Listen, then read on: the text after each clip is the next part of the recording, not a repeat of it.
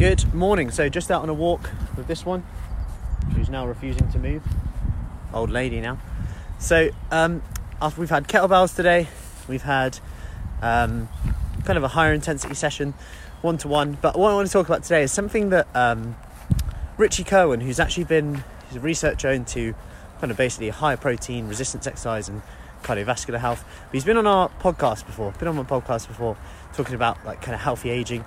He shared a post yesterday, which was from a study from 2018. I just want to kind of share this with you a bit more. Um, something I want to talk about today because it kind of coincides with what I talk about a lot in, in terms of not underestimating the power of small habits, like just going for a little walk, like at lunchtime, moving more, standing up more. What they found in this study, and it was in mice, don't get me wrong, but that's how things start. And there's also been a study similar in humans. Um, what they did is they, they added some weight to mice and they found that they lost weight. Now, why they why it was was because it seemed that the bone essentially seems to communicate and detect our weight and then makes us eat less by feeling less hungry. And they speculate from this that obviously standing up more, walking more, your body can detect your weight better. And if it detects that you need to lose weight, your hunger signals will go down, so you'll eat less because your body kind of wants to work for you. This is only speculative, but it's an area of research which is very interesting because it basically even shouts more to the fact that we should be standing up more, we should be moving more, and actually makes us think about okay, yeah, sedentary lifestyles like office jobs and driving a lot more, like we all do, is re- really very new, isn't it? Really, when you think about how long humans have existed for.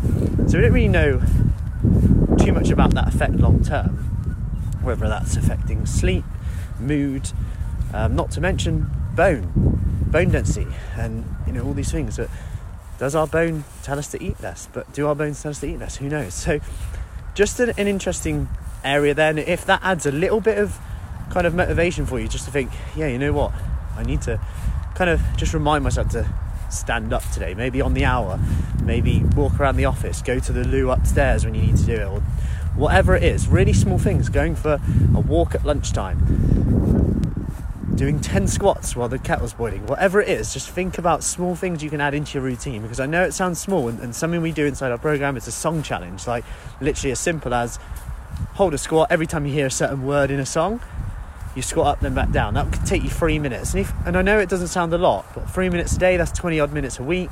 Quick maths. And if i told you to do exercise for 20 minutes today you might go oh, i haven't got time for that. But it adds up.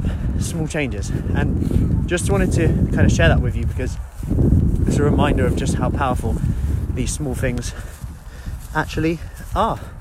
Just like the difference between me walking the dog and not. Like, the difference in her behaviour just from a walk is just insane. We're very similar, I think. So, hope that helps. Hi, Michelle. Any questions, do let me know. And let me know what you're doing today just to increase your activity, even no matter how small. Speak soon.